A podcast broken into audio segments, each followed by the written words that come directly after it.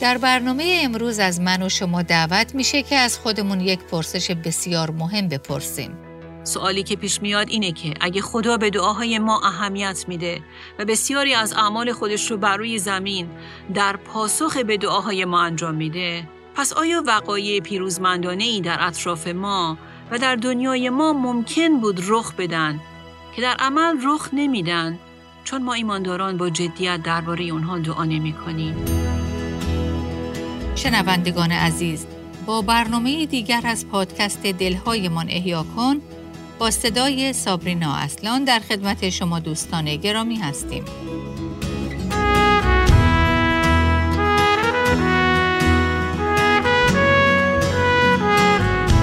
خدا همیشه در حال عمله حتی وقتی که ما قادر به دیدن کار او نیستیم پس وقتی با اصرار و التماس و شور و حرارت دعا می کنید اما در عمل هیچ تغییری نمی بینید و احساس می کنید که خدا به دعاهای شما گوش نمیده؟ عزیزان دل سرد نشید و از دعا کردن باز نیستید. چون در برنامه امروز خواهیم دید که در دنیای روحانی که از چشمان فیزیکی ما پنهانه نبردی در حال وقوعه و خدا در حال جنگیدن برای قوم خودشه. امیدوارم که تا حالا با ما در سری برنامه های آسمان از که حکم میراند همراه بوده باشید. حقیقتی که نه فقط در طول کتاب دانیال دائما تکرار میشه بلکه در همه کتاب مقدس هم به چشم می‌خوره. در واقع منظور از این که آسمان حکم میراند اینه که خدا از آسمان بر همه وقایع خوب و بد حاکمیت مطلق داره و این خداست که بر همه چیز حکم میراند. او در حکم شاه شاهان بر تخت خودش نشسته و از آسمان بر وقایع زمینی کنترل کامل داره و در خلال اونها عمل می‌کنه و نقشه خودش رو به پیش می‌بره.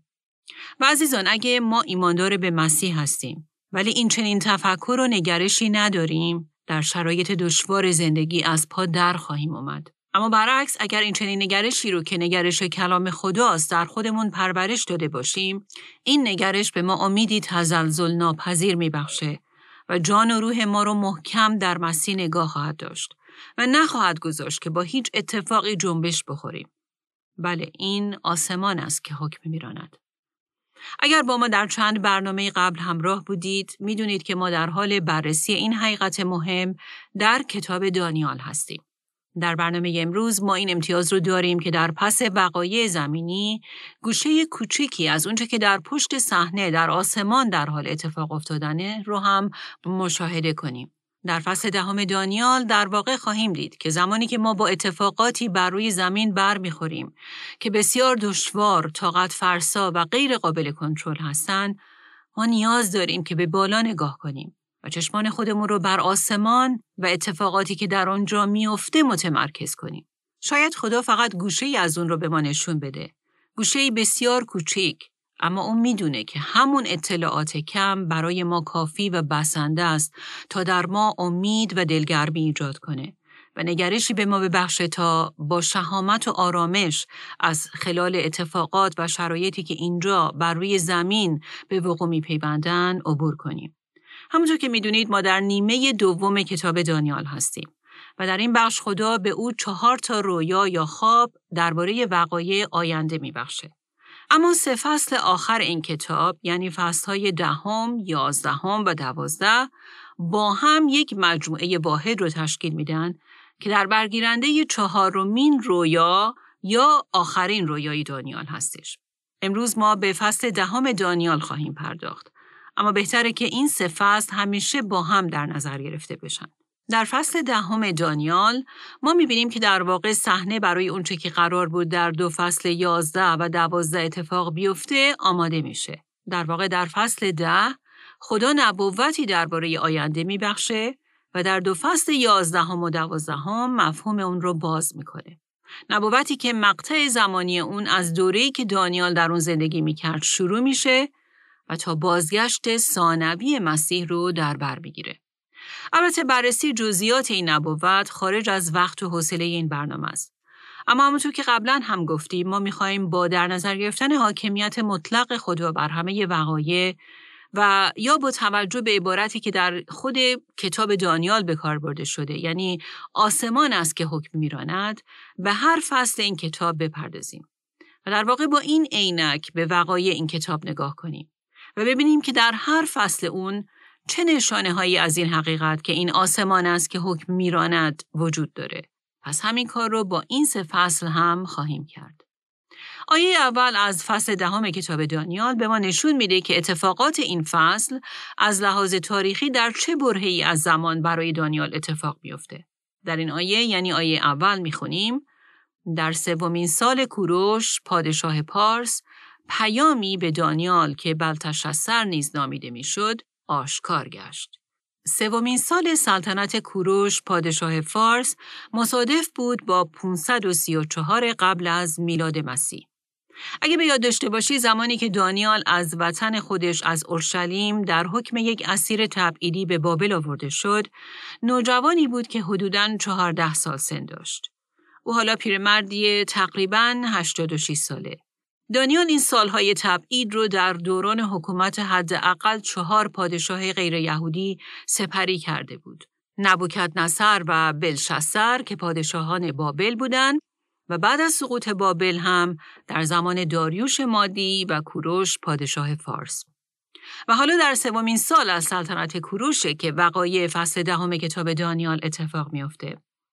اما نکته که در اینجا باید به اون توجه کنیم اینه که کوروش پادشاه فارس در اولین سال سلطنت خودش حکمی صادر می‌کنه مبنی بر اینکه همه یهودیانی که در تبعید به سر می بردن می‌تونستن بعد از هفتاد سال به سرزمین خودشون برگردن. که در این بین می‌بینیم در حالی که بسیاری به اورشلیم برمیگردن اما دانیال در بابل باقی میمونه و حالا حدوداً 86 سال سن داره. اونهایی که به اورشلیم برمیگردن اقدام به مرمت و بازسازی معبد خدا و شهر اورشلیم می‌کنن که البته با مسائب و مخالفت‌های زیادی هم در این راه روبرو میشن و این باعث شد که در این روند وقفه ایجاد بشه. پس حالا قوم خدا به وطن خودشون که کیلومترها دور بود برگشتن و از رویارویی با این زدیت ها و دشواری ها خیلی خسته و دلسرد هستند. حالا در سومین سال سلطنت کوروش می‌بینیم که پیامی از جانب خدا به دانیال داده میشه و در ادامه آیه می‌خونیم آن پیام درست بود و درباره نبردی بزرگ. او یعنی دانیال پیام را فهمید و رویا را درک کرد. توجه کنید این آیه میگه که این پیام درست بود. یعنی حقیقت داشت و راست بود. و این یکی از خصوصیات کلام خداست که سراسر راستی و حقیقته. حقیقتی که در اون وعده های عالی خداوند نهفته است و همونها به ما تسلی، دلگرمی و آرامش میدن. اما کلام خدا همیشه درباره حقیقت دیگری هم بی پرده با ما صحبت می‌کنه و اون اینه که تا زمانی که ما در این دنیای شکسته، سقوط یافته و پر از گناه زندگی می‌کنیم ما در نبرد خواهیم بود. توجه کنید این آیه میگه آن پیام درست بود و درباره نبردی بزرگ. این پیام در واقع بر دانیال این رو آشکار می کرد که دشواری ها، مخالفت ها و نبردهایی که ایمانداران و قوم خدا بر زمین در حال تجربه اون بودن در واقع انعکاسیه از اون نبردی که در قالبی بس بزرگتر در آسمان به دور از چشم فیزیکی در حال رخ دادن بود. و عزیزان این امروز هم مصداق داره. ما دائما شاهد نبردهای متفاوت بر روی زمین هستیم. نبرد بین نیکویی و شرارت، نبرد بین حقیقت و دروغ و نبرد و زدیتی که بین قوم خدا و مخالفین آنها وجود داره. اما در این بین نکته حائز اهمیت اینه که ما این حقیقت رو درک کنیم که همه اونچه که اینجا بر روی زمین اتفاق میافته منعکس کننده نبردی بسیار بزرگتر و غیر قابل رویت در آسمانه. و امروز خواهیم دید که خدا یک شمه بسیار کوچیک از این نبرد اسرارآمیزی که در آسمان رخ میده رو به ما نشون میده. راستش اونچه که بر زمین اتفاق میفته غالبا ما رو به این نتیجه میرسونه که این نیروهای شرارت هستن که همیشه برندن. اینطور نیست؟ اما کلام خدا همیشه این رو به ما یادآوری می‌کنه که این موفقیت ها و پیروزی ها کوتاه مدت هستند. و ما در این بین انتظار داریم که این مدت کوتاه تا فردا، پس فردا و حد اکثر تا ماه آینده فقط طول بکشه. اما کلام خدا این مدت کوتاه رو با میار ابدیت میسنجه و گاهی ممکنه که صدها سال به طول بیانجامه. ولی حقیقت مسلم اینه که این خداست که همیشه حرف آخر رو می‌زنه و او به تنهایی بدون هیچ رقیب برنده ای برنده نهاییه و تا به ابد پادشاه. و واقعیتی که من و شما همواره باید به یاد داشته باشیم اینه که علا رقم اون چه چشمان فیزیکی ما بر روی زمین می‌بینه این آسمان است که حکم میراند. در آیه دو می‌خونیم در آن روزها من دانیال سه هفته تمام ماتم داشتم. تعام لذیذ نخوردم. به گوشت یا شراب لب نزدم و تا پایان آن سه هفته خود را تدهین نکردم. دانیال برای شرایط دشوار و اسفناکی که قوم خدا با اون در اورشلیم روبرو بودن خیلی ناراحت بود و این موضوع که شهر خدا یعنی اورشلیم تبدیل به خرابه شده بود به شدت بر قلبش سنگینی می‌کرد و برای اون بار داشت. به همین دلیل او تصمیم می‌گیره که سه هفته رو در ماتم و روزه و دعای ملتمسانه سپری کنه. آیا شما هم تا به حال در ارتباط با موضوعی خاص خودتون رو در چنین موقعیتی دیدید؟ موقعیتی که قلب شما رو عمیقا به درد آورده باشه و بار بر شما گذاشته باشه؟ چیزی که می‌دونید که قلب خدا رو هم شکسته و این بار اونقدر بر شما سنگینی می‌کنه که احساس می‌کنید که شما رو از روال عادی زندگی به دعای مسررانه فرا می‌خونه. این اون چیزی بود که برای دانیال پیش اومد. او تصمیم گرفت که سه هفته تمام رو در روزه و دعا به سر ببره و همین پیش زمینه ای شد برای اینکه با دیدن رویایی دیگه جلال خدا، قدرت خدا و نقشه خدا رو ببینه. بیاید ببینیم که در آیه چهار چه اتفاقی میافته. در این آیه می‌خونیم در روز 24 از ماه نخست در رود بزرگ یعنی دجله بودم. چون نظر کردم به ناگاه در برابر خود مردی را دیدم که جامعی از کتان برتن داشت و کمربندی از طلای ناب برمیان. بدنش چون زبرجد بود و چهرهش چون آزرخش به نظر می رسید. چشمانش چون مشعلهای فروزان بود و بازوان و ساقهایش به درخشندگی برنج تافته و آواز کلامش چون هم همه جماعت بیشمار. دانیال 21 روز به دعا ادامه داده بود و بعد از این سه هفته در نتیجه دعا چیزی می‌بینه. و سوال اینه که اگه او دعا نمی کرد یا قبل از اون 21 روز دل سرد و معیوس می‌شد و از دعا کردن دست می‌کشید چی؟ آیا او هنوز این جواب رو از خدا می گرفت؟ آیا او هنوز این رویا رو می‌دید؟ اجازه بدید یه بار دیگه این آیه رو براتون بخونم. در روز 24 از ماه نخست در رود بزرگ یعنی دجله بودم. چون نظر کردم به ناگاه در برابر خود مردی را دیدم که جامعی از کتان برتن داشت و کمربندی از طلای ناب برمیان. بدنش چون زبرجد بود و چهرهش چون آزرخش به نظر می رسید. چشمانش چون مشعلهای فروزان بود و بازوان و ساقهایش به درخشندگی برنج تافته و آواز کلامش چون هم همه جماعت بیشمار. و این رویا چقدر تشابه داره به رویایی که یوحنای رسول هم در زمان تبعید در جزیره پتموس از مسیح دید. رویایی از مسیح قیام کرده و اون پادشاه ابدی. این رویای یوحنای رسول که در مکاشفه فصل اول نوشته شده تقریبا همون رویایی که دانیال می‌بینه. و این هم یکی از اون مواردیه که مسیح در عهد عتیق قبل از تجسم خودش رو بر افراد ظاهر می‌کنه که الهیدانان اون رو کریستافنی به معنی تجلی مسیح می‌خونن. در ادامه در آیات هفت تا نه می‌خونیم من دانیال به تنهایی آن رویا را دیدم. مردان همراه هم آن را ندیدند اما لرزشی عظیم بر ایشان مستولی شد. آنسان که گریختند تا خود را پنهان کنند. پس تنها ماندم و آن رویای عظیم را دیدم و رمقی در من نماند. خورمی من به پژمردگی بدل شد و دیگر هیچ نیرویی نداشتم. آنگاه آواز سخنانش را شنیدم. چون آواز سخنانش را شنیدم به روی بر زمین افتاده به خوابی عمیق فرو رفتم.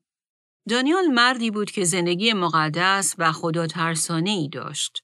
با این وجود در حضور پرجلال و پر از هیبت و پر ابهت مسیح به رو میافته و ظاهرا ترسان و در کمال بود زبونش هم بند میاد. ما این روند رو در کلام خدا در بسیاری دیگه از ملاقات هایی که افراد دیگه هم با خدا داشتن می‌بینیم. اونها هم در حضور پر از ابهت، پاک و فوقالعاده نورانی خدا خودشون رو افرادی کاملا ناشایست، بیلیاقت و ضعیف و کوچیک دیدن. ابهت، عظمت و قدوسیتی که اونها رو با کوچیکی و حقارت واقعی انسانیشون رو برو می‌کنه. به طوری که هیچ واکنش دیگه ای نشون نمیدن.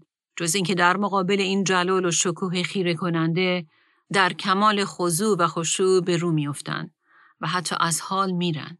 و این اون چیزی بود که دانیال هم در ملاقات با مسیح و دیدن جلال شگفتانگیز او تجربه کرد. اونچه که من و شما هم اگر ایماندار به مسیح هستیم روزی در آسمان تجربه خواهیم کرد. و اونچه که در اینجا می‌خونیم فقط یک شمه بسیار کوچیک از اون ابهتیه که در آسمان شاهد اون خواهیم بود. در آیه ده می‌خونیم ناگاه دستی مرا لمس کرد. ظاهرا در اینجا دوباره جبرئیل وارد صحنه میشه و با همون لحنی که قبلا هم یعنی در فصل 9 دانیال رو خطاب کرده بود با او وارد صحبت میشه. در ادامه این آیات می‌خونیم که دانیال میگه که او یعنی جبرئیل مرا لرزان بر کف ها و زانوانم قرار داد. سپس مرا گفت ای دانیال ای مرد بسیار محبوب یا اگه در فصل قبل به یاد داشته باشیم دیدیم که این به اون معنی هم هست که ای دانیال که خدا به اندازه گنج خودش تو رو دوست داره. و ادامه میده سخنانی رو که به تو می‌گویم ملاحظه کن و برپا ایست زیرا که اکنون نزد تو فرستاده شدم. چون این سخن را به من می‌گفت لرزان ایستادم. پس ما در اینجا دانیال رو ابتدا در حضور مسیح می‌بینیم و بعد جبرئیل رو می‌بینیم که وارد صحنه میشه و با او شروع به صحبت می‌کنه. و دانیال از دیدن همه اینها به لرزه در میاد. و اینها همگی با هم این حقیقت رو نشون میده که حضور پر از حیبت خدا برای انسان محدود و گناهکار همواره ترس و خوف رو به همراه داره.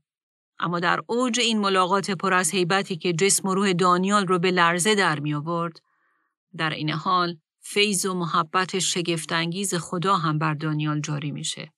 چون فرشته به او پیغام میده که دانیال برپا ایست چون تو برای خدا بسیار محبوب هستی و به اندازه گنجی بسیار با ارزش و قیمتی برای خدا ارزش داری. و عزیزان ممکنه که من و شما بر زمین برای کسی ارزش نداشته باشیم و به بسته بسیاری ترد بشیم، تحقیر بشیم و رد بشیم.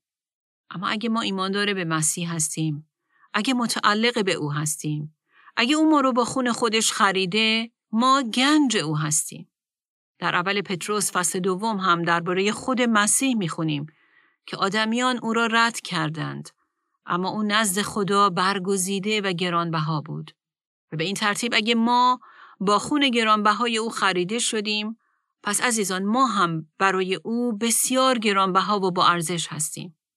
بله ما مرد یا زن بسیار محبوب او هستیم. و همونطور که جبرئیل به دانیال گفت که تو مرد بسیار محبوب خدا هستی شما رو هم با اسم خطاب می‌کنه و میگه مثلا پروین تو محبوب خدا هستی. نازی تو محبوب خدا هستی. مریم تو محبوب خدا هستی. و او برای تو مثل گنج خودش ارزش قائله. بله او فوق العاده ما رو دوست داره.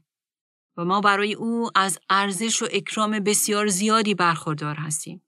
حتی اگر از ابهت حضور او بلرزیم و خودمون رو یک گناهکار بیلیاقت ببینیم. برای همین فرشته بلافاصله به دانیال میگه ای دانیال مترس مترس و بعد ادامه میده زیرا از روز نخست که دل خود را بران نهادی تا بفهمی و خود را در پیشگاه خدای خود فروتن سازی سخنانت مستجاب شد و من به سبب سخنان تو آمده ام. در این آیات چند نکته وجود داره که خوبه به اونها توجه کنیم. اول از همه این موضوع که خدا از آسمان بر همه چیز حکم میراند به این معنی نیست که خدا اون دور دورا در آسمانه و از ما و زندگی ما اینجا بر روی زمین خیلی خیلی فاصله داره. نه. او در آسمانه اما با ما به صورت شخصی به اسم ارتباط ایجاد می‌کنه.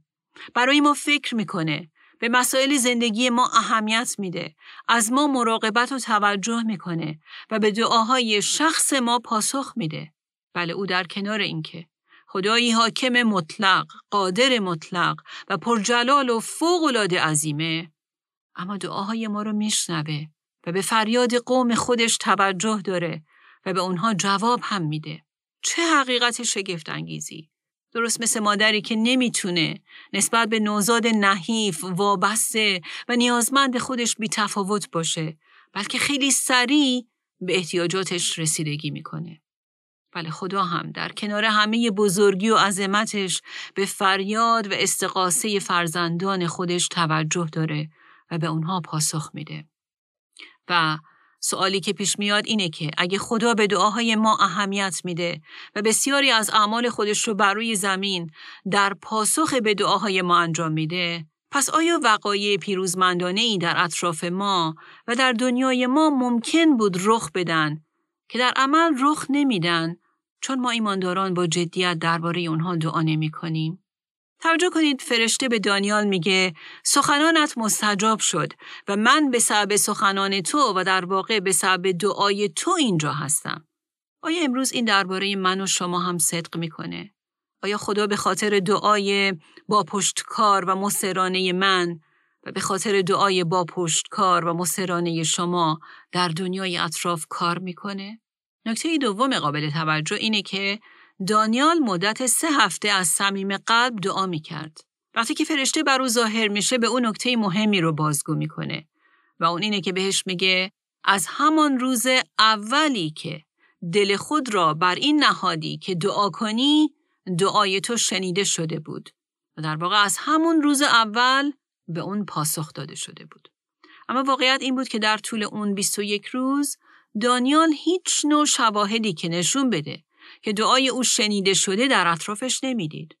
و شاید هم خیلی اوقات تازه برعکس احساس می‌کرد که دعاهاش فقط به سقف می‌خورن و بس. ولی اگر خدا از روز اول جواب دعای دانیال رو داده بود، چرا اون رو فوراً به دانیال نداد؟ آیا واقعا 21 روز طول کشید تا این پاسخ از آسمان به زمین برسه؟ قطعا نه. چون مسافت، فاصله و یا زمان اصلا در بود روحانی معنی نداره. اما سوال اینه که چرا در پاسخ به دعای دانیال تأخیر وجود داشت؟ در آیه 13 می‌خونیم من به سبب سخنانت یعنی دعاهایت آمدم. اما رئیس مملکت فارس 21 روز در برابرم ایستادگی کرد. و در اینجا به موضوع اسرارآمیزی می رسیم.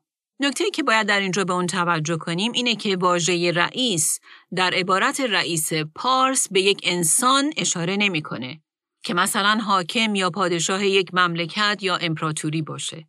کلمه رئیس در اینجا به یکی از فرشتگان بلند مرتبه شیطان اطلاق میشه که به او قدرت داده شده که بر امپراتوری فارس نفوذ داشته باشه. این بخش از کلام خدا به این نکته اشاره می‌کنه که برخی از فرشتگان سقوط یافته شیطان و قدرت‌های تاریکی قدرتمندانه بر حاکمان و دولتمردان روی زمین نفوذ دارند. و این قدرت‌های نامرئی شیطان در بودی نامرئی و غیر قابل رویت در پشت بسیاری از قدرت‌های سیاسی و سازمان‌های اجتماعی هستند. و همواره در تلاش هستند تا مخفیانه بر ضد خدا و قوانین او عمل کنند و ایمانداران او رو آزار بدن و به آنها آسیب وارد کنند. و به همین ترتیب در این متن هم می‌خونیم که در اینجا جبرئیل درباره رئیس مملکت فارس که یکی از قدرت‌های روحانی شیطان در اونجاست صحبت می‌کنه که ظاهرا 21 روز با او در حال ضدیت و مبارزه بوده. ما در عهد جدید هم در افسوسیان فصل ششم آیه دوازده می‌خونیم زیرا ما را کشتی گرفتن با خون و جسم نیست. یعنی جنگ و نبرد ما ایمانداران با انسانها نیست. بلکه علیه ریاست ها. توجه کنید کلمه ریاست ها در واقع صورت جمع همون کلمه رئیسه که در دانیال فصل ده به کار برده شده. این آیه ادامه میده که جنگ ما با خون و جسم یعنی انسانها نیست. بلکه بر علیه ریاست ها خداوندگاران این دنیای تاریک و علیه فوجهای ارواح شرارت در جایهای آسمانی است. بله جنگ ما با انسانها نیست بلکه با این قدرتهای تاریکیه. و حالا می‌بینیم که این روح تاریکی که بر فارس حاکم بود در صدد بود که بر سر راه فرشته پیامآوری که قرار بود پاسخ دانیال رو به او برسونه مانع ایجاد کنه و ظاهرا او یعنی رئیس فارس این فرشته شیطان موفق هم میشه که از رسیدن پاسخ دعای دانیال جلوگیری کنه. و عزیزان این نشون میده که قدرت های تاریکی و شرارت هم از قدرت زیادی برخوردارن و بسیاری اوقات برای ایمانداران موانع، مشکلات و تأخیر ایجاد می‌کنن. اما نکته ای که من و شما نباید فراموش کنیم اینه که اونها در مقایسه با خدا هیچ هستند و در واقع تحت کنترل و اقتدار خدا هستند و به هیچ وجه نمی‌تونن کار او را متوقف کنند و در انجام اهداف و نقشه های او خلالی وارد کنند و این همون چیزیه که در اینجا هم اتفاق میافته. ولی رئیس فارس 21 روز با این فرشته مقاومت می‌کنه و براش مانع ایجاد می‌کنه. اما در اینجا در این جنگ روحانی شدید دوباره می‌بینیم که این آسمان است که حکم میراند. در این آیه می‌خونیم که فرشته خدا میگه رئیس مملکت پارس 21 روز در مقابلم ایستادگی کرد. تا اینکه میکائیل که یکی از رئیسان ارشد است به یاری من آمد. زیرا که آنجا نزد پادشاهان پارس مانده بودم. بنابراین اونچه که کاملا واضحه اینه که رئیس مملکت فارس که از قدرت‌های روحانی شیطانه با احتمالا جبرئیل که رئیس فرشتگان پیامآور خداست شدیداً مقاومت و مخالفت می‌کنه. و عزیزان این اون چیزیه که دائما در آسمان و هیته دنیای روحانی در حال اتفاقه. اتفاقی که دانیال در طول اون 21 روز اون رو اصلا نمی‌دید و حالا این فرشته گوشه کوچکی از اون رو که در اون 21 روز در هیته روحانی رخ داده بود رو به اطلاع دانیال میرسونه و او رو آگاه می‌کنه که میکائیل که رئیس فرشتگان جنگجوی آسمانه به یاری این فرشته دیگه که ما حس می‌زنیم همون جبرائیل باشه میاد. و حالا بعد از 21 روز این فرشته بر دانیال ظاهر شده و به او میگه حال آمده ام تا تو را درباره آنچه در روزهای آخر بر قوم تو واقع خواهد شد فهم بخشم زیرا رویا مربوط به روزهایی است که هنوز باید بیاید. این فرشته پیامآور در واقع از طرف خدا در پاسخ به دعای دانیال فرستاده شده بود و وقتی که با مخالفت و ضدیت فرستاده شیطان رئیس فارس روبرو میشه خدا میکائیل رو به کمک و یاری او میفرسته تا اینکه بالاخره او موفق میشه که بر دانیال ظاهر بشه. و جالبه که دانیال در این مدت اصلا خبر نداشت که در آسمان و در حیطه روحانی این چنین جنگی در حال انجامه. و من و شما هم با عنوان ایمانداران وقتی که دعا می‌کنیم این چنین اتفاقی میافته. جنگی که ما آن رو با چشم فیزیکی نمی بینیم و اصلا نمی‌تونیم اون رو تصور کنیم. اما خدا با کنترل بر همه چیز برای ما می جنگه و این یکی از حقایق بسیار آمیز عمل کرده دعاست. در آیه 14 خوندیم حالا آمده ام تا تو رو درباره آنچه در روزهای آخر بر قوم تو واقع خواهد شد فهم بخشم. این در واقع آیه کلیدی سه فصل آخر کتاب دانیاله. از این به بعد تا آخر کتاب دانیال خدا شمه ای از اونچه که بر قوم اسرائیل در آینده در زمانهای آخر قرار بود واقع بشه رو بر دانیال آشکار می‌کنه. همون قومی که دانیال هم به اون تعلق داشت. خدا به اون نشون داد که قدرت‌های شریر بر علیه اونها برای تخریب اونها برخواهند خواست. اما در نهایت خدا و نیروهاش اونها رو به نابودی خواهند سپرد. و چه نیروهای شریر روحانی که در آسمان در سر نابودی قوم خدا برخیزند و چه نیروهایی که بر زمین این هدف رو دنبال کنند هیچ کدام در این راه پیروز نخواهند شد. در آیه 15 می‌خونیم چون این گونه سخنان به من می‌گفت روی بر زمین نهاده گنگ شدم.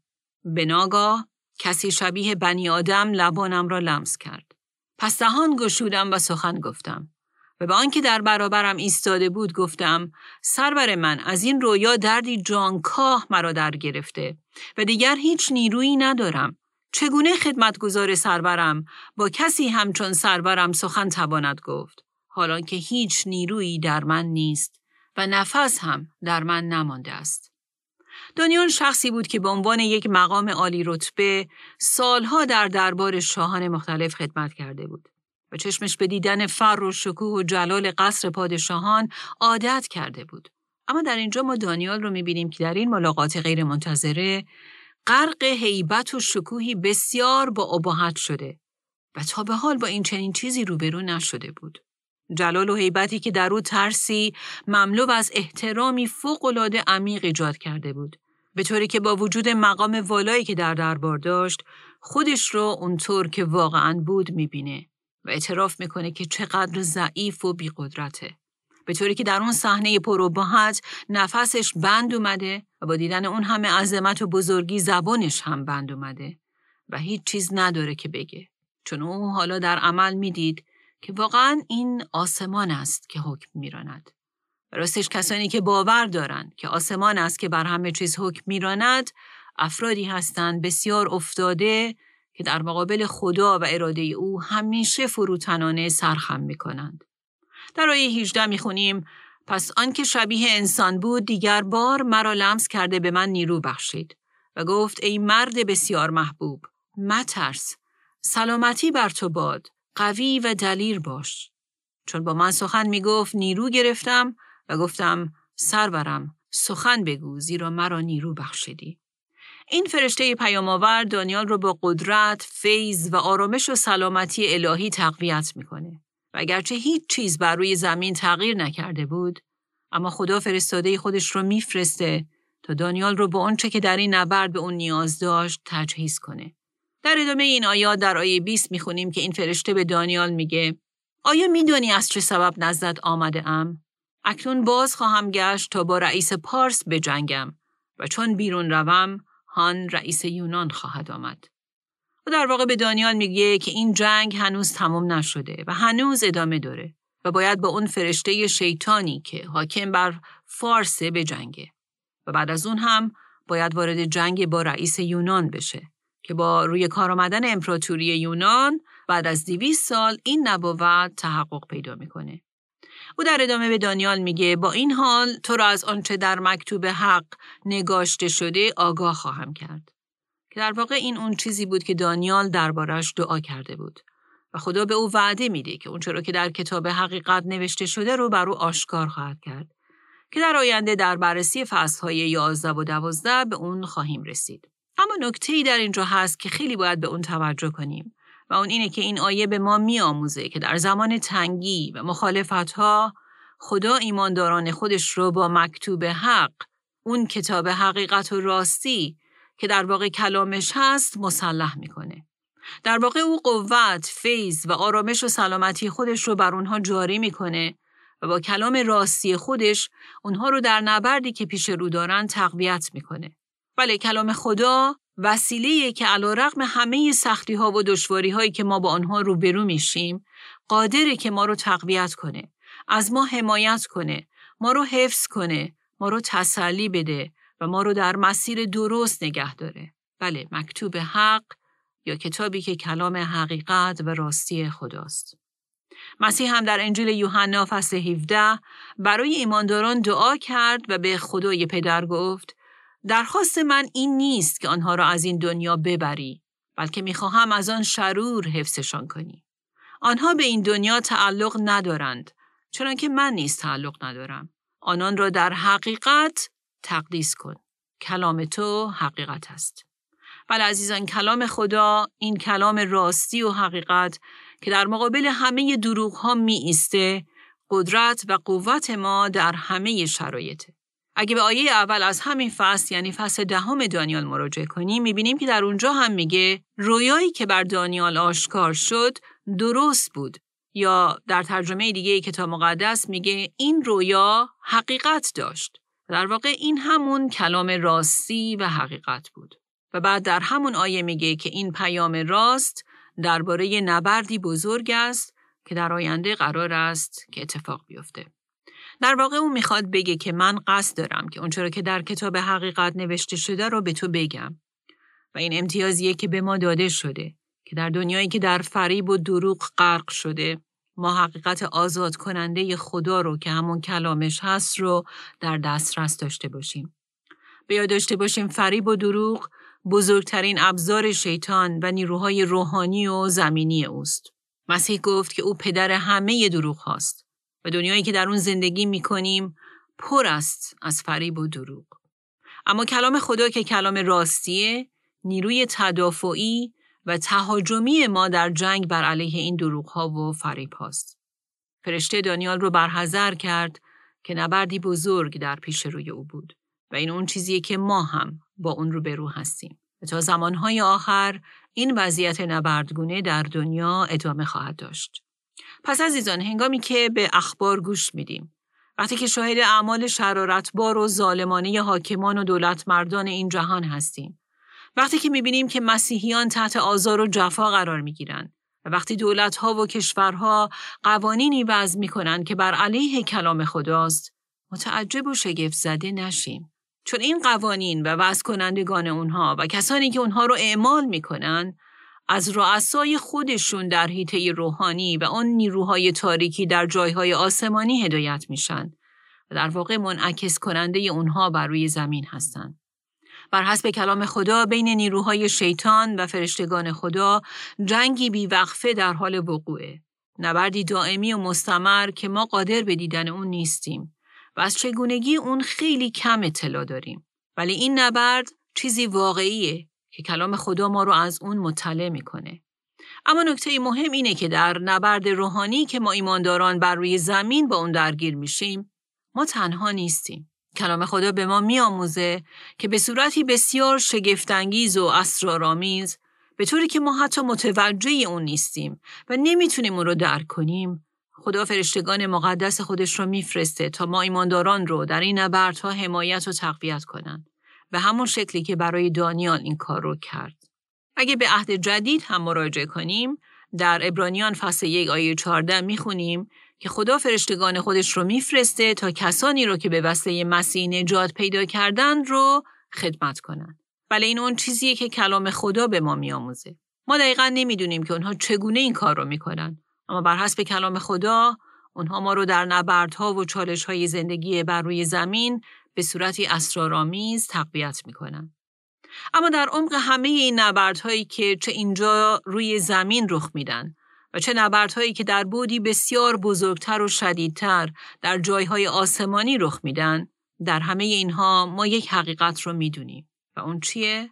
بله در خلال همه اینها اون حقیقت مهم اینه که این آسمان است که حکم میراند و در نهایت این خداست که برنده نهاییه پس باشه که در عمق ضعف ها و ناتوانی ها وقتی چشمان ما پیروزی خدا رو نمی‌بینه با چشمان ایمان به بالا و به آسمان چشم بدوزیم. و بدونیم که او قایب از چشمان ما برای ما داره می جنگه و در این حال به کلام راستی و حقیقت او اعتماد کنیم که درسته. و در عمق ترس هامون به ما یادآوری می‌کنه که بله این آسمان است که حکم میراند.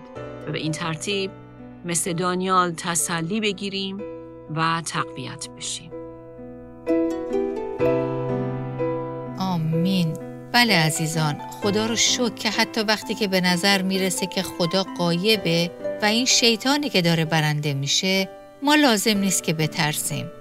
چون در کتاب دانیال دیدیم که خدا در پشت صحنه همیشه به نفع فرزندان خودش در حال عمله. همانطور که در دوم قرنتیان فصل چهار پولس رسول هم میگه پس نه بر آنچه دیدنی است بلکه بر آنچه نادیدنی است چشم میدوزیم. زیرا دیدنی ها گذرا اما نادیدنی ها جاودانی است. باشه که با چشم ایمان به مسیح و اون کار جاودانی که او پنهان از چشمان جسمی ما در حال انجامش است چشم بدوزیم. به این ترتیب هرگز جنبش نخواهیم خورد. آنچه در این برنامه ها به سمع شما شنوندگان گرامی می رسد، تعالیم نانسی دیماس ولگموت با صدای فارسی سابرینا اصلان است. ترجمه و تهیه این برنامه ها حاصل همکاری دو مؤسسه دلهایمان احیا کن و راستی می باشد. برای شنیدن یا بارگزاری سایر برنامه ها می توانید به تارنمای دلهایمان احیا کن مراجعه کنید.